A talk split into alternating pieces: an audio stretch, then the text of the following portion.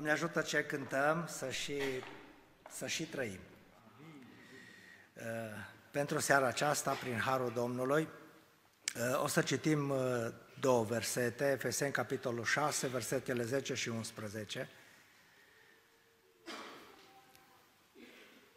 care spune astfel, Încolo, fraților, întăriți-vă în Domnul și în puterea tăriei Lui, îmbrăcați-vă cu toată armura lui Dumnezeu ca să puteți ține piept împotrivirilor diavolului, căci noi nu avem de luptat împotriva cărnii și sângelui, ci împotriva căpeteniilor, împotriva domnilor, împotriva stăpânitorilor întunericului acestui veac, împotriva duhurilor răutății care sunt în locurile cerești. De aceea, luați toată armura lui Dumnezeu ca să vă puteți împotrivi în ziua cea și să rămâneți în picioare după ce veți fi biruit totul stați gata, dar având mijlocul încins cu adevărul.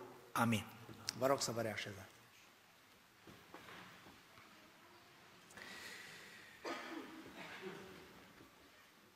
Dacă Domnul va fi binevoitor cu noi în seara aceasta, aș vrea să împărtășim câteva gânduri cu privire la partea finală care am citit-o, și anume având mijlocul încins cu adevărul.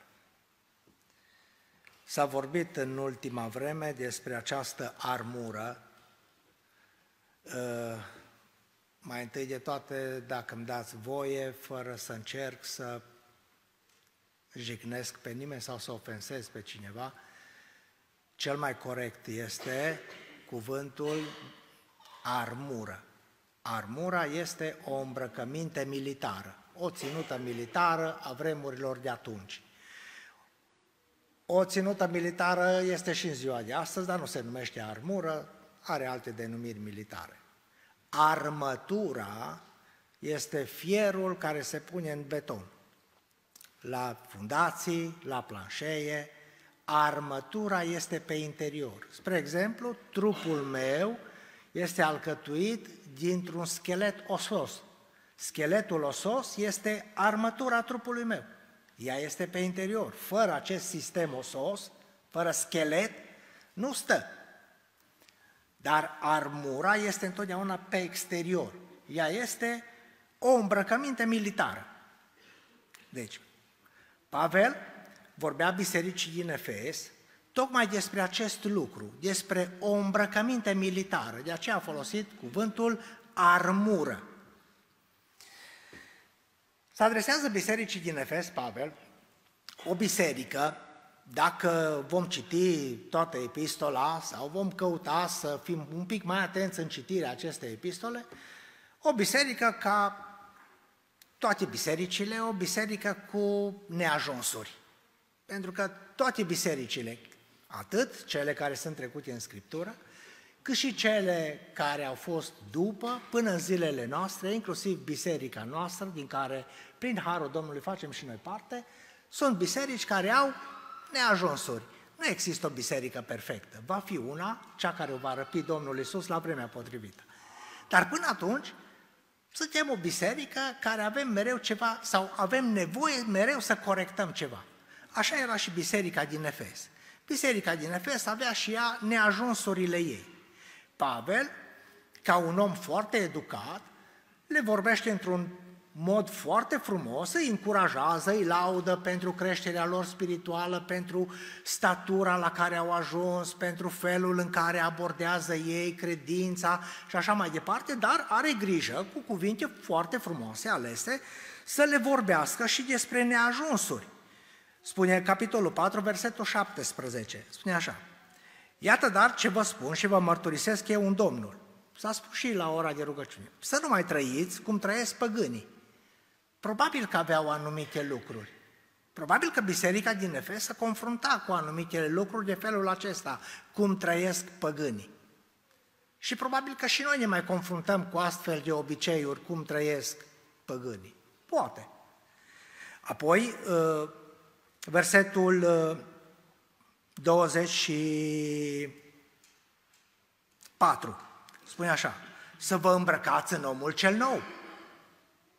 Adică înseamnă că nu erau încă suficient de bine îmbrăcați.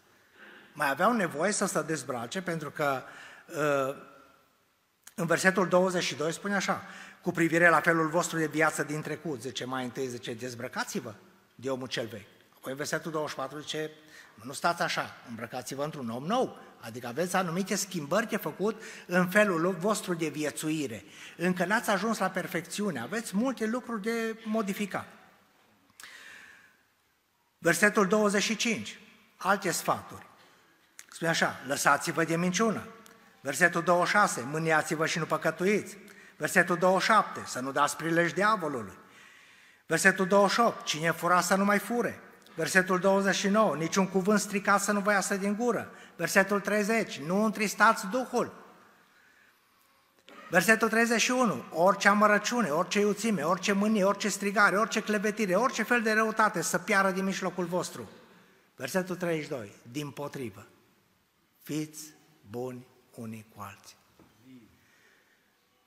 Multe aveau de corectat biserica din Efes. Sigur că dacă continuăm și capitolul 5, versetul 6, acolo sunt foarte multe sfaturi în ceea ce privește modul în care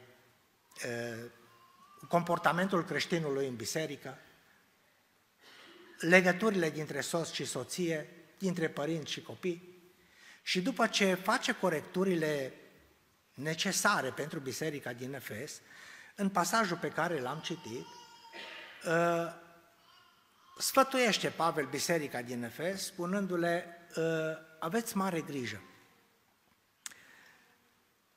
căci în timpul care vă stă în față, bucata de viață care va mai rămas fiecăruia, va trebui să o abordați într-o formă total diferită de cum ați făcut-o până acum. Aveți mare grijă că diavolul nu doarme. Voi aveți, biserica din Efes avea un vrășmaș foarte puternic, numit diavolul.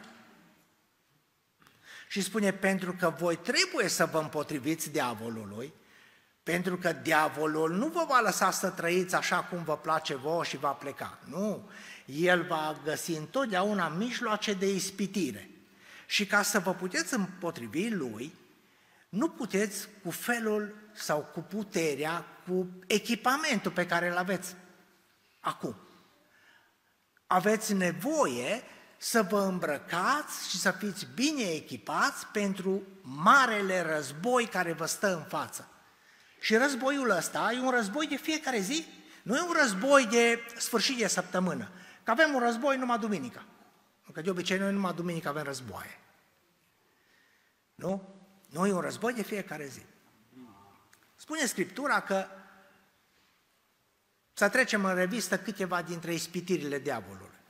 M-am uitat și așa să vedem, de la început, din Genesa, capitolul 3 cu versetul 6, primii oameni, spune că au fost ispitiți prin pofta ochilor. Oamenii au văzut, le-a plăcut și au călcat porunca. În uh, Iosua, capitolul 7, îl găsim, găsim lăcomia, o altă ispită, nu? Acan. Iosua, capitolul 7, versetele 20 și 21. Sigur că îl putem acuza pe Acan. Din postura în care mă aflu, eu pot să fiu un mare acuzator al lui Acan. Dar dacă te-ai uitat mai atent la Acan și să te uiți, să mă uit și la mine, aproape că aș începe să am anumite să am milă de el. Acan s-a aflat într-un război. Știa că toate lucrurile trebuie nimicite. S-a uitat, a văzut, i-a plăcut și a zis, oricum vor fi nimicite, nu? Oricum se aruncă la gunoi, cum spunem noi în ziua de azi, nu? Oricum lucrurile astea se aruncă la gunoi. Bă, dacă tot se aruncă la gunoi, de ce să murdărim planeta? Le duc acasă. Cam așa a făcut și Acan. Poate că noi n-am văzut printre lucrurile noastre o mantat de șinear, nici atâția arginți și nici o placă de aur. Dar, dar am văzut altceva. Și dacă tot era de aruncat, de ce să nu duc acasă? În 2 Samuel, capitolul 12, versetele de la 7 la 9, îl găsim pe David doborât de poftele trupului, de curvie. La fel și Samson, în judecători. În cărțile, în cărțile prorocilor Vom găsi detalii despre, tot, despre toată perioada regatului, despre toată perioada împărăției celor două, a lui Israel și a lui Iuda. Principala provocare a poporului în perioada monarhiei a fost idolatria. Ne spune Ieremia, capitolul 7, versetele 17 și 18, ne vorbește despre idolatria lui Iuda. Și ne spune că și copiii, nu vezi ce fac ei în cetățile lui Iuda și pe ulițele Ierusalimului? Copiii strâng lemne, părinții prin focul, femeile frământă plămădeala, ca să pregătească turte împărătese cerurilor și să toarne jerfe de băutură a altor Dumnezei ca să mă mânie. Ăștia erau iudeii din Iuda, care locuiau acolo. Asta i-a arătat Dumnezeu lui Ieremia. Hai să vedem că și ăia din diaspora, nici iudeii din diaspora nu erau mai, uh, mai diferiți. Ieremia, capitolul 44, versetele 16 și 17. Ieremia le-a trimis o scrisoare prin care le cerea iudeilor din diaspora, din Egipt, să se pocăiască. Și ei trimit o scrisoare înapoi lui Ieremia și spune așa, nu te vom asculta nimic din cele ce ne-ai spus în numele Domnului, ci voim să facem cum am spus cu gura noastră, și anume, să aducem tămâie împărătesei cerului și să-i turnăm jertfe de băutură, cum am făcut noi și părinții noștri, împărații noștri, căpeteniile noastre, în cetățile lui Iuda, în ulițele Ierusalimului. Atunci aveam pâine de nesăturam, eram fericiți și nu treceam prin nicio nenorocire.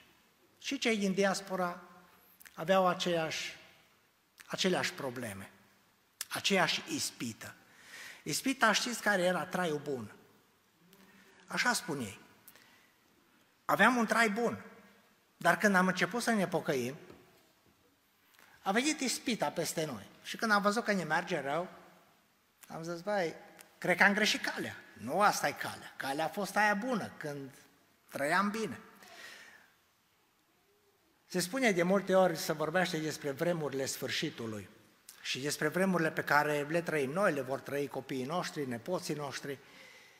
Și se spune că vremurile astea de la sfârșit sunt vremuri rele, grele. Și de obicei asociem rău și greutatea cu războaie, cu lipsuri, cu foamete, cu cium, cu de toate le asociem. Dar dacă ne, ne uităm un pic bine în Scriptură, vom descoperi că cele mai mari căderi ale poporului au fost în vremurile bune. Când poporului îi mergea bine de tot. Atunci se depărtau cel mai tare de Dumnezeu. Nu este rău mai mare ca bunăstarea. Pentru că bunăstarea ne aduce în situația, dacă ați fost atent la ce spunea fratele Vasile, bunăstarea ne aduce într-o stare de confort, de liniște lăuntrică, de mulțumire de sine, în așa fel încât vin la adunare și când fratele spune, fraților, hai să mulțumim Domnului. Păi nu prea mai am pentru ce să-i mulțumesc. Păi pentru ce să-i mulțumesc? Că de toate am. Da, am de toate. Păi nu duc grijă nici de pâine, nici de îmbrăcăminte, nici de bani, nici de nimic, pe da, da, da, de toate am. Și atunci rugăciunea mea de mulțumire e una așa, în două, trei cuvinte, o propoziție, două, nu? Mă rog și zic, Doamne, îți mulțumesc și stau să mă gândesc, bă, dar pentru ce să-i mai mulțumesc, că nici nu mai mi-aduc aminte. E, dar când duci lipsă, când nu ai, când ajungi ca și femeia despre care se vorbea duminică, mai am puțin un de lemn.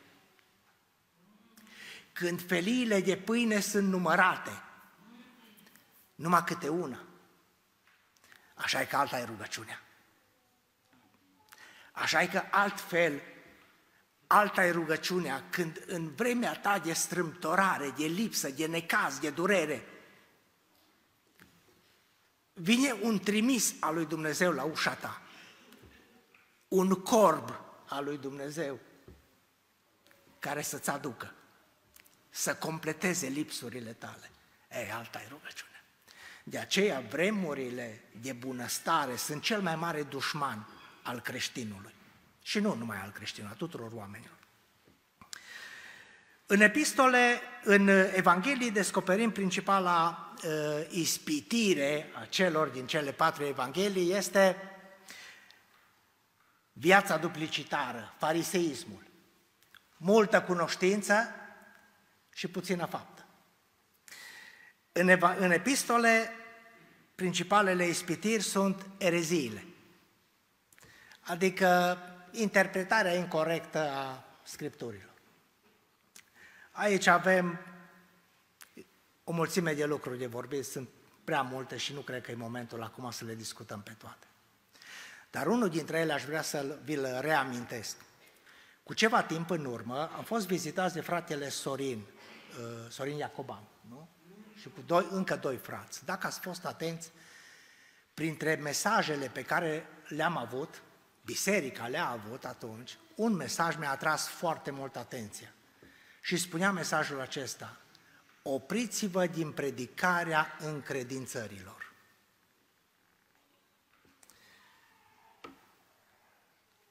Tare m-aș bucura dacă chiar l-am luat în serios cuvântul lui Dumnezeu și să ne oprim un pic mai mult la Biblie decât la încredințări. Pentru că, fără să vreau să supăr pe nimeni, ne place să predicăm mai mult despre încredințări. Ne place să vorbim mai mult despre anumite lucruri, știu eu, despre... Vorbim despre pahar și mai puțin vorbim despre must. Paharul e important. De must n-am auzit să, cer, să se certe nimeni. Dacă mustul e mai roșu, mai negru, mai portocaliu, dacă e mai dulce, dacă e mai acrișor, dar paharul e paharul e pahar, nu? Preferăm să ne certăm și să avem chiar uneori ruperi între noi din pricina unor lucruri care nu ne ajută la nimic. Nu? Preferăm să predicăm diferite încredințări, nu?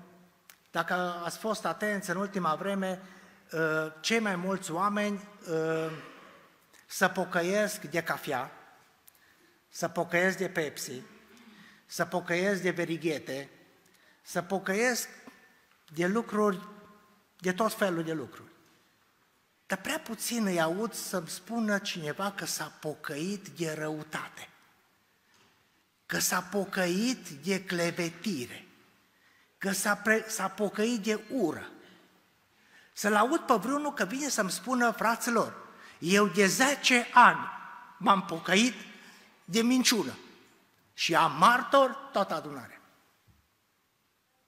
că m-am pocăit, știu eu, e nemulțumire. De astea nu ne mai pocăim, că probabil ne-am pocăit de mult de ele și nu mai avem ce pocăi. Având în vedere toate aceste lucruri, care să nu credeți că există numai ziua de azi, astea au fost din totdeauna. Altfel Pavel nu le vorbea celor din Efes. Dar cu ei vorbea Pavel și lor le adresa cuvintele acestea spunându-le, aveți grijă, Astea sunt lucrurile, vorbirea măgitoare cu care vor veni unii care să vă abată. În vremea aceea erau iudaizatorii, ei aveau uh, tendința aceasta de, de, de rupere, de, de distrugere a, crești, a creștinismului. Și ei aveau rigorile lor și le, își impuneau rigorile lor. De aceea spunea Pavel, zice, voi, zice, stați gata, adică să fiți pregătiți mereu. Și să fiți pregătiți mereu, pentru că nu știți cu ce vă va ispiti diavolul. Nu știi cu ce te ispitește diavolul. Credeți că primii oameni au știut că diavolul o să ispitească cu fructul unui arbore, a unui pom? Nu știu. Pur și simplu le-a plăcut, cum ne place și nouă. La cine dintre noi nu-i place? Și noi suntem ca și ei, ne place cine știe ce. Și când ți-ai pus ochii pe ceva, ai trecut și tu pe acolo, pe sat, pe la tine și ai văzut o casă frumoasă, nu cu etaj, una micuță, cochetă. Te auzi la ea și zici, foai. Și mă apuc să strâng bani că fac și eu o casă de aia. Știți de ce? Pentru că mi-a plăcut. Nu neapărat din necesitate. Și le spune Apostolul Pavel, le spunea efesenilor, ce aveți grijă, zice, Stați gata, fiți pregătiți, pentru că nu știți, ispititorul, satana, Când va veni? Poate azi, mâine, peste un an, peste 10 ani, oricum, să știți că întotdeauna când vine satana să te ispitească, nu te aștepți. Noi suntem ă, exact cum ne, cum ne surprinde pe noi iarna, întotdeauna ne pregătiți. Nu așa ne prinde diavolul pe noi, întotdeauna ne pregătiți. Și întotdeauna rămânem surprins și zice, uh, n-am fost atent. Asta pentru că n-am fost atenți în fiecare zi, parcă n-am, avea, n-am ști cu cine avem de-a face. Și pentru că nu știm, spune Apostolul Pavel, să avem mijlocul încins. În toată Scriptura m-am uitat, am căutat să văd ce înseamnă mijloc încins și am găsit că mijlocul sau coapsele, care e același lucru, în cea mai mare parte a Scripturii semnifică puterea. Și Dumnezeu îi spunea lui Iov, cartea lui Iov, capitolul 40, versetul 16, spune, uite-te la hipopotam, ce putere are în coapse. Uite, despre femeia cea harnică și înțeleaptă, Proverbe, capitolul 31 și versetul 17, spune, ea își încinge mijlocul cu putere. 1 Împărați, capitolul 12, versetul 10. Sfatul prietenilor pentru Roboam. Iată ce i-au zis tinerii care crescuseră cu el. Să spui așa poporului acestuia care ți-a vorbit astfel. Tatăl tău ne-a îngreuiat jugul, tu ușurează-mi Să le vorbești așa. Degetul meu cel mic va fi mai gros decât coapsele tatălui meu. Adică tatăl meu a fost foarte puternic și bine apreciat. Dar degetul meu mic, eu sunt mult mai puternic decât el. Așadar, mijlocul sau coapsele au întotdeauna legătură cu puterea. Dar puterea fizică. Dar nu numai, am găsit un verset, s-a citit în seara aceasta, 1 Petru 1 cu 13. Puterea minții. Spune, având încinse coapsele minții. Și mintea are putere. Ne spuneți că avem, trebuie să avem mijlocul încins și mijlocul să încinge, în vremea aceea, mijlocul să încingea cu un brâu. Brâu era ceva, un obiect de îmbrăcăminte folosit de toți oamenii, de săraci, de bogați, de militari, de oameni de rând, de preoți. Și preoții aveau brâie. Toată lumea purta brâu acolo. Briele le găseau oamenii peste tot, erau din toate materialele. Erau brâie de in, erau brâie de aur, erau brâie scumpe, erau brâie de piele, erau, erau de toate felurile. Asta trecem în revistă câteva dintre ele. Ne spune așa, Dumnezeu a îmbrăcat, i-a spus lui Moise, Moise, pe Aron și pe fiii lui trebuie să îi îmbraci într-un mod special. Și le face două ținute. Una, o tunică de in și la această tunică preoțească de in, Exod 28, versetul 39, avea și un brâu de in. Tunica să o faci din in, se face o mitră de in și să faci un brâu lucrat la ghergher, tot de in. Mai era și efodul, o altă îmbrăcăminte tot pentru preoți. Efodul acesta, Exod 28, versetul 8, ne spune că era de aur. Brâul să fie de aceeași lucrătură, lucrătură ca efodul și prins de el. Să fie de aur, de fir albastru, purpuriu, cărămăziu și de insubțire răsucit. Era foarte scump.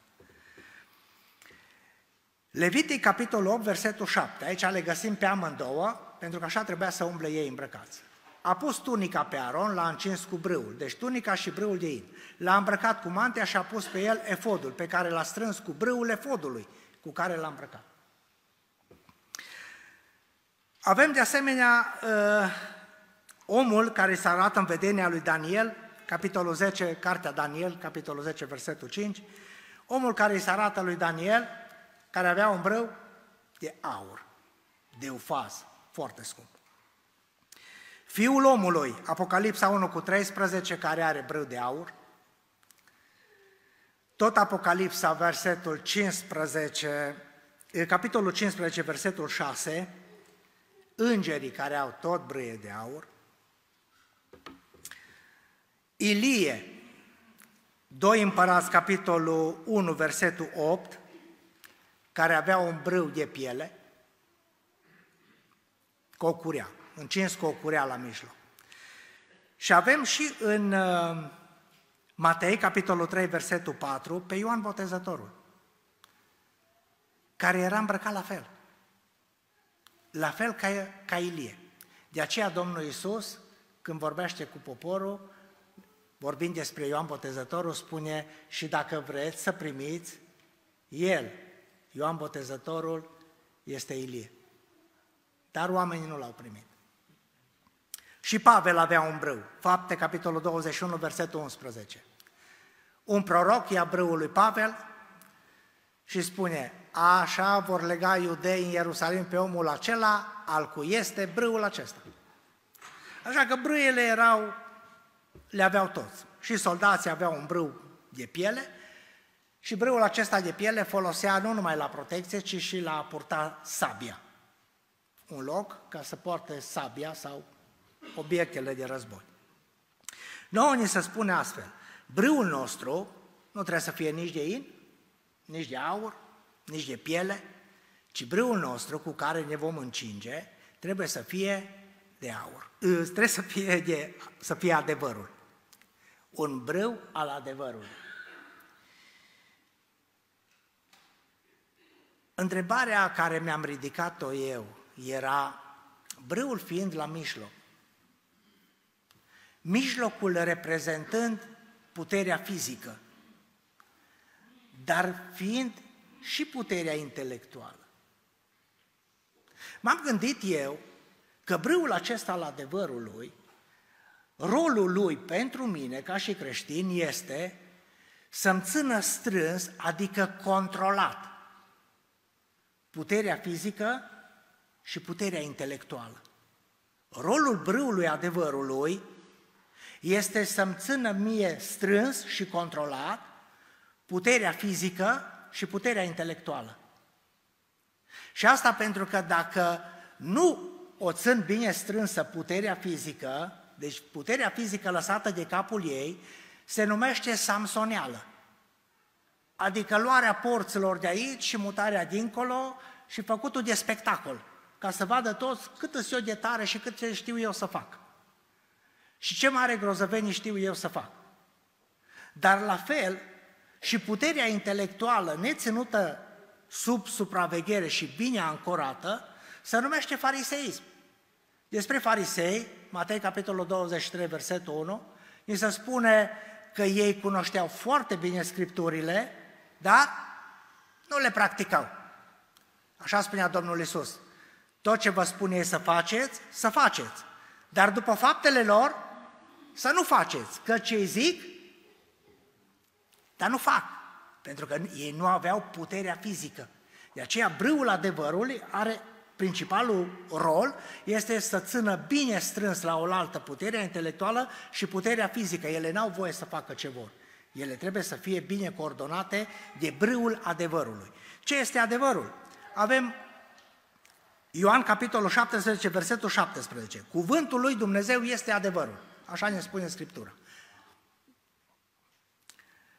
Psalmul 119, uh, Ioan 17 cu 17. Uh, Psalmul 119 cu versetul 142. Legea este adevărul, spunea psalmistul.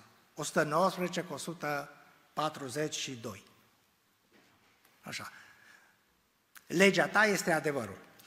Același psalm, versetul 151. Toate poruncile sunt adevărul. Toate poruncile tale sunt adevărul. Ioan, capitolul 14, versetul 6. Isus este adevărul. Capitolul 15, Ioan, capitolul 15, versetul 26.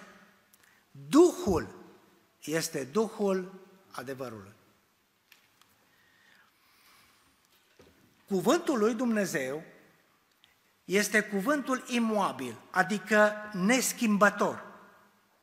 Cuvântul lui Dumnezeu are rolul de a descoperi tot ceea ce îl privește pe Dumnezeu și de asemenea tot ceea ce trebuie să știu eu despre Dumnezeu. Asta e rolul cuvântului lui Dumnezeu, cuvântul scris. Isus este adevărul revelat. Dacă Vă aduceți aminte, în Exod, în uh, capitolul 33, versetul 18 și versetul 20, Moise îi cere lui Dumnezeu, zice, Doamne, cerea Moise, vreau să vă slava ta. Eu te cred pe cuvânt. Știu că tu existi. Te-am văzut, am, am constatat, am trăit. Pune-te, rog frumos, Exod 33 cu 18. Ce Moise, arată-mi slava ta. Acum versetul 20, răspunsul lui Dumnezeu. Domnul a zis, fața nu vei putea să-mi o vezi, căci nu poate omul să mă vadă și să trăiască. Deci Moise cere să vadă slavă. Și Dumnezeu îi înțelege cererea lui Moise și spune, Moise, mai știu că vrei să mă vezi. Trebuie să avem, să știm că și Dumnezeu este Duh. Așa ne spune Scriptura în Evanghelia după Ioan. Dumnezeu este Duh. Dacă este Duh, nu-i vizibil, nu poți să-L vezi. După cum îngerii sunt Duhuri slujitoare și nu poți să le vezi. Dar noi oamenii nu putem să trăim prin credință, chiar dacă ne lăudăm noi cu credința noastră. Noi avem nevoie să vedem. Suntem predispuși spre asta. Chiar Domnul Isus spunea odată, nu?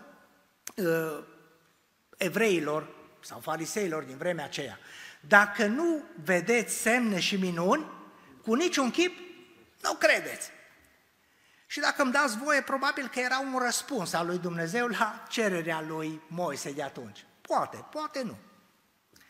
Și Dumnezeu prin Hristos se revelează, adică ia un chip de om, ca noi oamenii să putem să-L vedem. Altfel nu l-am fi putut vedea pe Dumnezeu. Așadar, Hristos este și El Dumnezeu, e adevărul, dar este adevărul revelat, adică în mod fizic, într-un mod vizibil, ca eu să pot să-L văd și să spun, da, cu adevărat Dumnezeu există. Iar Duhul este și El tot adevărul, dar este adevărul în acțiune. Dumnezeu avea nevoie, sau nu, nu Dumnezeu avea nevoie, noi aveam nevoie. Noi aveam nevoie să-L vedem pe Dumnezeu în acțiune. De aceea Dumnezeu s-a pogorât peste toți oamenii, peste cei adunați la Rusalii, într-o formă vizibilă și a început să lucreze, făcând semne, minuni și o mulțime de mari lucrări, pentru ca oamenii, văzându-le, să creadă că acesta este Duhul lui Dumnezeu. Așadar, brâul cu care eu trebuie să mă încing, adică cu care eu trebuie să mă leg, să-l pun la mijloc, este Duhul adevărului, adică adevărul scris, adevărul revelat și adevărul în acțiune. Pentru că eu de toate am nevoie, de toate acestea. Brâul acesta spuneam că trebuie să-mi țină bine încorsetat întreaga mea ființă. Pentru că oricât m-aș lăuda eu că sunt un om duhovnicesc, eu nu pot să scap de firea pământească. Și firea pământească are nevoie să fie legată de ceva. Și nu poate lega firea pământească decât Dumnezeu. Oamenii încearcă să facă anumite lucruri, dar dacă Dumnezeu nu le liberează pe un om, omul rămâne tot om. La ce mă ajută brâul acesta? Deci încingerea cu brâul adevărului mă va ajuta să strâng cuvântul în inimă. E nevoie de teorie. E nevoie să cunosc bine cuvântul lui Dumnezeu. E nevoie să-mi fac timp pentru studierea cuvântului lui Dumnezeu. Simpla recitare a cuvântului lui Dumnezeu, fără să-l înțeleg, nu mă ajută la nimic. La prima confruntare, dacă vreți, cu o ispită, voi fi, o, să, o să cad imediat. Pentru că nu am rădăcină, pentru că nu sunt bine sădit, pentru că nu am de unde să mă alimentez. Va veni cineva să-mi, spună, să-mi pună o întrebare din Scriptură și pentru că eu nu cunosc Scriptura, nici măcar nu mi-am făcut timp ca să citesc Scriptura sau să o înțeleg, eu n-am adresat întrebări Scripturii pe care o citesc, voi fi ușor de manipulat. Va veni cineva, cum spune Scriptura, vor veni uh, cu vorbiri amăgitoare și mă vor atrage după ei. De ce? Pentru că nu am rădăcină, pentru că nu am, nu am, nu am o temelie puternică, tare, stabilă, bine făcută, în care eu să mă fi, să mă fi înrădăcinat. Așadar, primul lucru la care mă ajută este să adun cuvântul. Și ăsta e lucru foarte important. Adunarea cuvântului. Nu neapărat aș vrea să mă înțelegeți, nu învățarea pe de rost a Scripturii, cu toate că dacă cineva are un cap așa și o poate învăța toată pe de rost, slavă Domnului, Domnul să-l binecuvântează, asta e un dar de la Dumnezeu. Dar nu neapărat toată să o știi pe de rost. Nu, ci să o înțelegi toată. Să înțelegi ce vrea Dumnezeu. De ce Dumnezeu a spus un cuvânt? De ce Dumnezeu a hotărât o poruncă? La ce folosește porunca lui Dumnezeu? Dacă vă aduceți aminte, într-una dintre întâlniri, Domnul Iisus stă de vorbă cu un fariseu, cu un învățător al legii din vremea aceea. Și pune o întrebare, o întrebare firească, nu o întrebare, să spunem, la normală. Spune, care este cea mai mare poruncă? Și învățătorul răspunde, spune, să iubești pe Domnul Dumnezeul tău cu toată inima, cu tot cugetul și cu toată puterea ta. Aceasta este cea din tâi poruncă și cea mai mare. Și cealaltă, spune el, asemenea primei, este să iubești pe aproapele tău ca pe tine însuți. Iar Domnul se uită la el, îl felicită și spune bravo. Tu la talentul negoț ești de nota 10. Să știi că e nota mare. Acum, zice, să mai lipsește un lucru. Pune în practică ceea ce ai spus. Și el, ca să se îndreptățească, spune, și cine-i aproapele meu? Adică omul a citit, a învățat pe de rost, știa pe de rost Scriptura, poruncile, dar nu știa la ce folosesc și nu știa să le pună în practică. Pentru că n-a, n-a studiat în felul acesta Scriptura. Și lucrul ăsta se întâmplă și cu noi, nu odată, ci de multe ori. Al doilea lucru la care mă ajută brâul acesta este ca după ce am adunat cuvântul acesta, tot, îmi îndrept privirea, Evrei, capitolul 12, versetul 2, la căpetenia de săvârșirii mele. Adică iau Scriptura, iau cuvântul lui Dumnezeu și mă uit țintă la Hristos. Să văd cum a pus în practică Hristos legea. Pentru că ne spune Scriptura că Isus a venit să împlinească legea, să împlinească cuvântul lui Dumnezeu. Și El a pus în practică, adică a luat cuvântul lui Dumnezeu și l-a așezat în practică exact așa cum a vrut Tatăl de la început. Oamenii care l-au înconjurat îi puneau diferite întrebări. Cum? Dar ce fel de învățătură e asta? Și Isus spunea, nu, zice, nu asta avea în gând Tatăl când v-a dat poruncile astea. Nu asta era scopul și interpretarea voastră. Și atunci eu învăț de la Isus cum trebuie eu să pun în practică. La fel îi spunea Domnul Isus, în pilda despre care am vorbit, îi spunea acestui învățător. Și vorbea despre un om pe care el, cu care iudeii n-aveau nicio legătură. Adică îi desconsiderau într-un mod total. Cu ăștia, cu samaritenii de loc. Și spunea că un samaritean s-a coborât pe un drum de la Ierusalim spre Ierihon. Nu? Și spune, ei, uite, știi cum trebuie să pui în practică? Păi în practică trebuie să pui iubirea asta, porunca asta lui Dumnezeu, trebuie să o practici cu ăia cu care n-ai vrea niciodată să ai de-a face. Ei, la ăia trebuie să le arăți iubirea. Pentru că Petru, de cealaltă parte, ne spune că noi trebuie să avem o creștere. Și la, la creșterea asta, spune Dumnezeu, ne-a dat tot ceea ce avem nevoie ca noi să creștem spiritual și să ajungem în partea finală a creșterii noastre spirituale la iubirea de frați și ultima etapă la iubirea de toți oamenii. Păi când îi iubești pe toți oamenii și vine cineva, vine evrei și scot în față, potrivit cu legea, și zice, femeia aceasta merită să fie omorâtă cu pietre pentru că așa ne-a dat Moise legea. Și Isus se uită la ei și nu pot să spună că nu e adevărat, că așa e legea, e adevărat. Dar în schimb le, pune, le spune altceva, zice, cel dintre voi care nu are niciun păcat, să ia primul piatra. Cel care nu are niciun păcat. Am o întrebare. Este cineva printre noi care nu are niciun păcat? Și dacă toți suntem păcătoși, cum ar trebui noi să ne relaționăm unii cu ceilalți? Ce fel de relație de îngăduință? Că eu sigur, eu n-am păcatele dumneavoastră, dar nici dumneavoastră nu le aveți pe mele. Eu nu șchiopăt de piciorul de care șchiopătați voi, dar nici voi de piciorul de care șchiopăt eu. Și la aici vrea Dumnezeu să lucreze. Asta înseamnă unitate.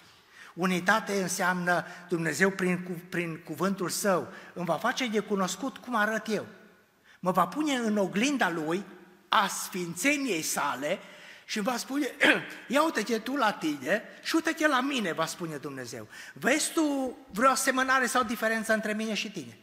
Privindu-mă în, în imaginea lui Dumnezeu, privindu-mă în oglinda lui, voi descoperi în viața mea și în mine însumi o sumedenie de păcate. Și Dumnezeu îmi va spune, dacă eu mă port cu tine cu atâta bunătate, deși ar trebui să te pedepsesc cu asprime, cum ar trebui să te porți tu cu ceilalți? Cât de bun ar trebui să fii tu cu ceilalți și îngăduitor, dacă și eu sunt îngăduitor cu tine? Asta mă învață cuvântul adevărului prin studiu și prin, prin analiza lui. Brâul acesta al adevărului mă va ajuta și îmi va ține mintea legată de Scriptură. Și nu mă va lăsa să umblu cu mintea pe unde vreau eu. Nu va lăsa slobodă. Brâul acesta îmi ține mintea în adevăr. Și îmi spune, nu, adevărul este acesta. Adevărul cu privire la Dumnezeu, adevărul cu privire la tine, adevărul cu privire la biserică, adevărul cu privire la toți oamenii. Asta mă va învăța pe mine brâul, cuvântul adevărului, dar ajutat de acest brâu al adevărului. De asemenea, brâul adevărului mă va ajuta să împlinesc lucrările pe care Domnul le-a pregătit pentru mine. Efeseni, capitolul 2, versetul 10. Duhul lui Dumnezeu, Duhul adevărului, este cel care îmi va face de cunoscut. Mă va sensibiliza. Nu știu, n-ați simțit niciodată în anumite lucrări, în anumite uh, situații, că simți așa, vine, vine lăuntru tău, nu știi de unde, un sentiment vine lăuntru tău să faci o faptă bună, să dai un telefon, să, știu eu, să saluți pe cineva, să te rogi pentru cineva. Este un imbold, lăuntri. Ei, Duhul lui Dumnezeu te mișcă în direcția asta. Dar ca să te poată mișca Duhul lui Dumnezeu în direcția asta, eu trebuie să fiu, mă întorc din nou, bine ancorat și bine legat cu acest brâu al adevărului. Spune în Proverbe, capitolul 24, versetele 5 și 6. Un om înțelept este plin de putere și cel priceput își oțelește vlaga. Căci prin măsuri chipzuite câștigi bătălia și prin marele număr al sfetnicilor ai biruința. Nimeni să nu se creadă singur înțelept. Dumnezeu când ne-a organizat pe noi în, în, în forma de biserică, ne-a organizat în felul acesta pentru că avem nevoie unii de alții. Să știți că un om înțelept poate să învețe din cea mai mare prostie. Numai un pic, dacă ești atent, dacă 10 oameni îți vor spune 10 prostii și ești puțin atent, tu poți să înveți lucruri mari. Pentru că din ele, măcar atâta vei învăța. Să nu faci ca ei. Și asta e un lucru mare. Așadar, să nu uităm. Pavel le spunea celor din Efes, Vă stă în față un război foarte puternic. Vrășmașul este unul viclean.